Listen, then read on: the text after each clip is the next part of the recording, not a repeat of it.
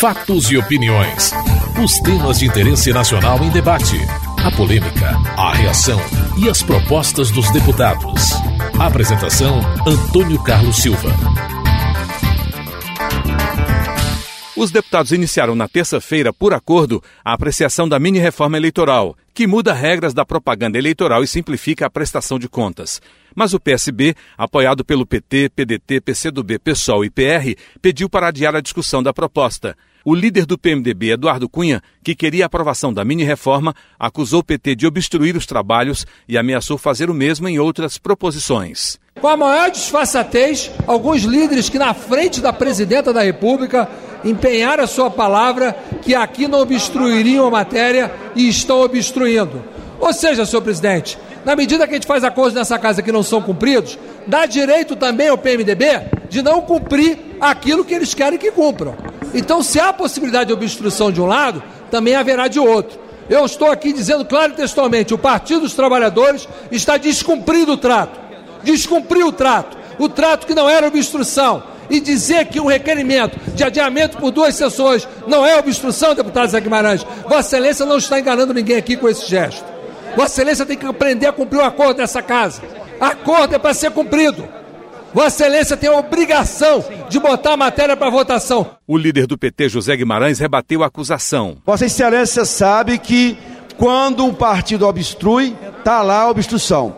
Eu não fiz acordo de mérito com o líder do PMDB, deputado Eduardo Cunha. E nem a presidenta Dilma me pediu isso na reunião que nós fizemos lá no Palácio do Planalto.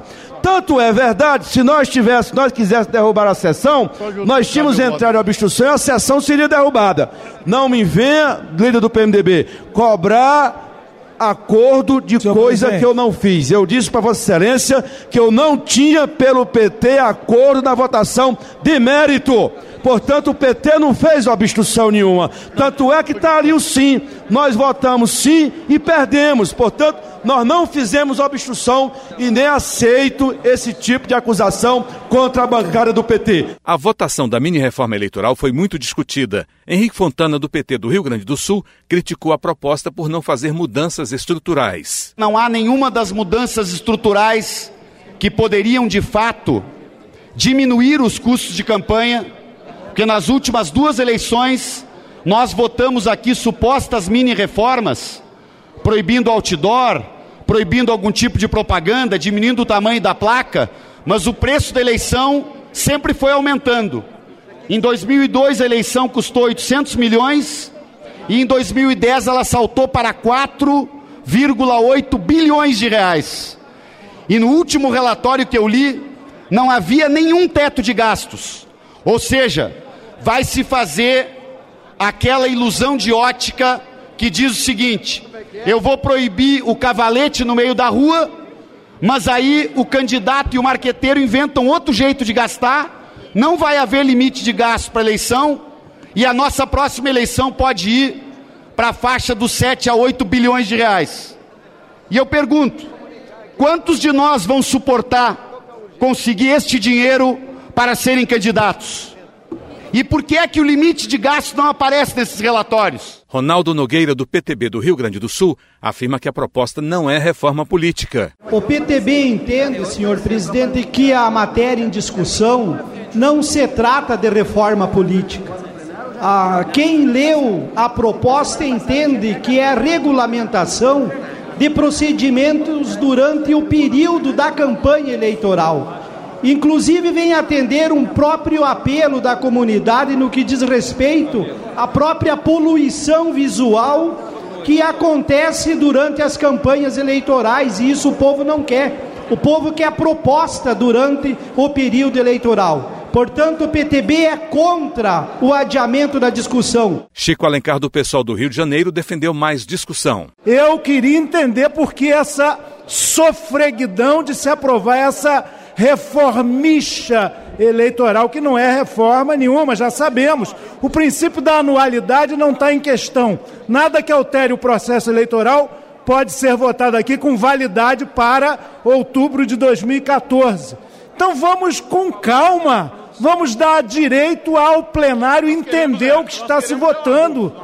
vamos debater cada ponto. Daí o requerimento corretíssimo de adiamento da votação. Não dá para aceitar esse atropelo. Isso é desrespeito à política, que já está, aliás, muito degradada no nosso país. Não é reforma política nem eleitoral, é um facilitário para a vida dos partidos constituídos e dos mandatários. Marçal Filho, do PMDB do Mato Grosso do Sul, defendeu a mini-reforma como o primeiro passo. Eu ouvi alguns líderes dizendo que essa proposição não reforma nada, não muda nada, mas ao mesmo tempo diz que não está preparado para votar, então não vai votar. Olha, ora, bolas, se não vai reformar nada, como não está preparado para votar? Outros dizem que esta reforma é muito pequena, querem, querem uma reforma mais profunda. Ora, se não votam uma reforma pequena, como é que vão votar uma reforma profunda? Tem que dar o primeiro passo para a reforma eleitoral, para a reforma política. E ninguém quer, quer dar nenhum gesto aqui, cada um pensando no seu próprio umbigo, no seu próprio interesse. Mesmo rejeitado, o pedido para adiar a discussão inviabilizou a continuidade da apreciação do projeto, porque mostrou o quórum baixo para continuar as votações. Na quarta-feira, a discussão recomeçou sem obstrução, mas com vários pedidos apresentados pelo PSB e PSOL. O líder do PR, Antônio Garotinho, também criticou a falta do limite de gastos na campanha. Não tem cabimento este parlamento referendar uma proposta como esta que está aqui, que contém inúmeros equívocos, inúmeros. E o mais grave de todos, não estabelece um teto para a campanha eleitoral. Ou seja, deixa livre. Ao deixar livre, o que que ocorre? Vai favorecer aquele candidato que tiver mais dinheiro na campanha. Vai favorecer o candidato que tiver grandes patrocinadores. Vai favorecer aos tio Patinhas da vida, que tem muito dinheiro, que amam o dinheiro, deputado Fontana, e que vão transformar a campanha num verdadeiro show do milhão. Marcos Pestana, do PSDB de Minas Gerais, defendeu a aprovação do que considera ajuste na legislação eleitoral. Na verdade, são pequenos ajustes na legislação eleitoral que a cada ano anterior a uma eleição ocorrem nesse Congresso. Não tem novidade nenhuma. Depois de vencido o prazo de 5 de outubro, então, esses ajustes ficaram ainda mais enxutos por conta do princípio da anualidade. Existem tem gente brigando, lutando contra moinhos, fazendo retórica vazia, como se essa fosse a resposta do Congresso para uma verdadeira reforma política que mude o modelo de financiamento e principalmente o sistema político eleitoral. O líder do PSOL, Ivan Valente, classificou a proposta de projetinho. Nós somos defensores de uma ampla reforma política e que essa casa fugiu ao seu dever constitucional, inclusive, fazer essa reforma política, discutir o problema do financiamento público exclusivo de campanha, acabar com o poder econômico nas eleições. Nós chegamos a esse projetinho de mínima reforma eleitoral que perdeu o prazo, inclusive. Então nós estamos entendendo que aqui mesmo, quando se retira, veja, nós estamos numa situação em que não se estabelece teto de campanha eleitoral e se você deixar 1% de contratação de cabos eleitorais, uma cidade de 30 mil habitantes já é um absurdo. Fábio Trade, do PMDB do Rio Grande do Sul, afirma que a mini-reforma eleitoral traz avanços. Não se trata de uma reforma que diz respeito a financiamento público, sistema distrital, misto, puro, lista aberta ou fechada.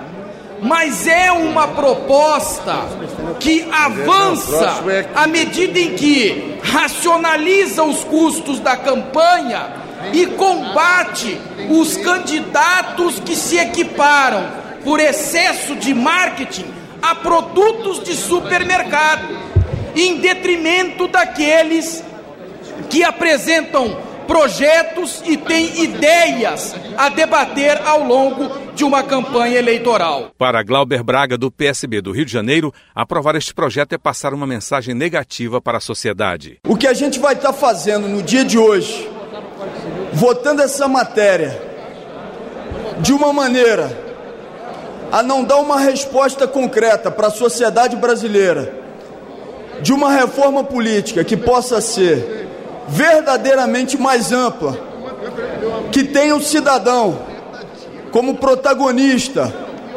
do exercício das atividades e da relação com o parlamento brasileiro, através dos instrumentos de participação e democracia direta, é única e exclusivamente a possibilidade de uma mensagem extremamente negativa para a sociedade brasileira. O que a gente espera, sim, é que o parlamento possa ser, através da representação dos deputados federais, das deputadas, dos senadores e das senadoras, uma casa, casas que se abram verdadeiramente para o desejo da sociedade brasileira de uma nova política. Marcelo Castro, do PMDB do Piauí, considera o projeto melhor do que nada. Concordo que melhora pouco, mas é melhor do que nada. Hoje, quando um candidato sabidamente inelegível, ele pode candidatar-se e burlar a legislação. Tem o um registro negado no primeiro, na primeira instância, ele recorre para o TRE. Enquanto isso, ele vai fazendo campanha, sabendo que é inelegível. Tem o registro negado no TRE, ele recorre para o TSE, continua fazendo campanha. Normalmente o TSE não julga, ele sabe que é inelegível. Chega na véspera da campanha, ele renuncia à sua candidatura, bota a sua mulher, bota o seu filho, bota o seu motorista, bota o seu vaqueiro e ele é eleito no nome dele porque a urna está inseminada. Isso nós estamos consertando. Como é que isso não traz um ganho? Alessandro Molon, do PT do Rio de Janeiro, afirma que o projeto agrava os problemas que existem. Ele não resolve nenhum dos problemas, ao contrário, ele agrava os problemas que nós já temos. Ao contrário daquilo que defende a sociedade civil organizada brasileira, como a Ordem dos Advogados do Brasil, a CNBB, e tantas outras entidades, como a União Nacional dos Estudantes, esse projeto não proíbe a doação de pessoas jurídicas. Ao contrário, ele não toca nesse tema. Ele não coloca um limite de gastos, que seria também uma medida para baratear as campanhas, como tanto se disse que esse projeto faria, proibindo a é, publicação de cartazes ou de, de galhardetes.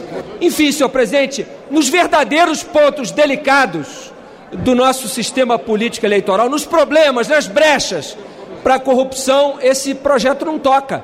Ao contrário, ele deixa essas brechas abertas e algumas delas são ainda ampliadas. Mendonça Filho, do Democratas de Pernambuco, considera que a proposta simplifica o processo eleitoral. A grande maioria deste parlamento não tem esse sentimento e não vende essa tese, essa ideia de que o projeto em discussão vai mudar radicalmente a nossa realidade institucional e de escolha dos representantes políticos. Eu não faço parte daqueles que vendem ilusão à opinião pública. Minha reforma política é absolutamente diferente e distante da que está aí posta. No entanto, eu tenho que chegar a um ponto de conclusão, claro, de que o projeto em discussão simplifica sim o processo eleitoral. Barateia sim o processo eleitoral. E se a gente precisa dar 10 passos 20 passos para transformar a realidade política e institucional do, do, Brasil, não quer dizer que a gente não possa dar um passo hoje ou dois passos no dia de hoje. Então, é, no, no bojo principal, na, no, no, no, na base principal do projeto em discussão, eu acredito que vem ao encontro da simplificação do processo eleitoral, da desburocratização, do funcionamento dos partidos políticos e das campanhas como um todo. Aprovado o substitutivo do deputado Eduardo Cunha ao projeto do Senado, começaram as discussões para fazer mudanças no texto. Uma delas, rejeitada, pretendia limitar gastos de campanha eleitoral. Silvio Costa, do PTB de Pernambuco, fez críticas à emenda e discutiu com o autor, Henrique Fontana. Essa emenda do deputado Henrique é uma emenda que sinceramente eu não sei onde ele estava, com todo respeito com a cabeça, onde ele fez a proposta.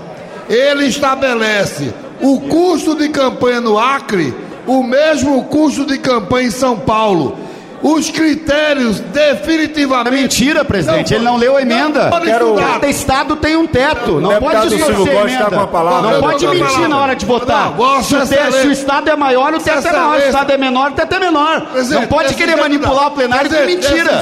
Sem ler a emenda. Você não vai ganhar no grito. O não vai ganhar. Você tem um problema porque o financiamento público de campanha não passou, aí você quer empurrar um estudo que só você fez no plenário e o plenário precisa ser avisado. Você estabelece sim o me... Presidente, o mesmo preço de campanha, o mesmo o mesmo custo de campanha do Acre é o mesmo que ele bota para São Paulo. Eu não sei onde ele foi buscar esses números. Nós não podemos aprovar um projeto, uma emenda que não tem fundamento científico, nem tem dados matemáticos. O TSE, por exemplo, nunca nos informou o custo do voto no Brasil como de repente o deputado Henrique Fontana quer saber o custo de um voto no Brasil. Ele sabe quanto custa um voto? Quanto custa um voto no Rio Grande do Sul? Está errado, é não. O deputado Silvio não leu a emenda. O teto é um teto exatamente específico para cada estado, ou seja, os estados que têm um número maior de eleitores têm um determinado teto. O estado que tem um número menor de eleitores tem outro teto. Outro esclarecimento: não é uma questão de calcular o custo do voto, é a questão de gerar igualdade. Porque hoje o custo do voto para alguns candidatos é 20 vezes maior do que para o outro candidato. Se nós tivermos um teto igual para todos os candidatos, a eleição vai ser mais justa. Então, por exemplo, deputado Silvio, não poderá no estado de Pernambuco, Vossa Excelência, por hipótese, gastar 10 e um deputado, outro candidato, gastar um os dois candidatos vão ter o mesmo gasto. Então a eleição vai estar distribuída de maneira justa, onde todos aqueles que de fato tiverem uma popularidade maior, tiverem um trabalho maior junto às bases, tiverem uma legitimidade do seu trabalho construído, vão ter mais facilidade de se eleger. Nós hoje conhecemos casos em que alguém que nunca foi candidato chega numa véspera de eleição e baixa na eleição com 10 milhões de reais e inclusive desloca candidatos que têm um enorme trabalho acumulado ao longo de anos e anos trabalhando para ganhar credibilidade junto à sociedade que vai eleger. A líder do PCdoB, Manuela Dávila, a favor da emenda, defendeu condições de igualdade na disputa. Não é verdade que a votação que nós estamos propondo agora é uma votação que vai contra aquilo que nós votamos até agora. Nós não estamos votando algo que subverte a lógica do processo eleitoral brasileiro. Nós estamos apenas propondo, senhor presidente, senhores deputados e deputados, um limite de gastos dentro do sistema eleitoral brasileiro, um limite de gastos com o sistema de financiamento privado que temos no Brasil dos dias de hoje, para que as campanhas sejam feitas em condições de igualdade. Temendo a falta de coro em outras votações, o PMDB obstruiu e a conclusão da mini-reforma eleitoral ficou para a semana que vem. Você acabou de ouvir Fatos e Opiniões, uma produção da TV Câmara. Edição e texto Antônio Carlos Silva e Eliane Breitenbach. Apresentação Antônio Carlos Silva.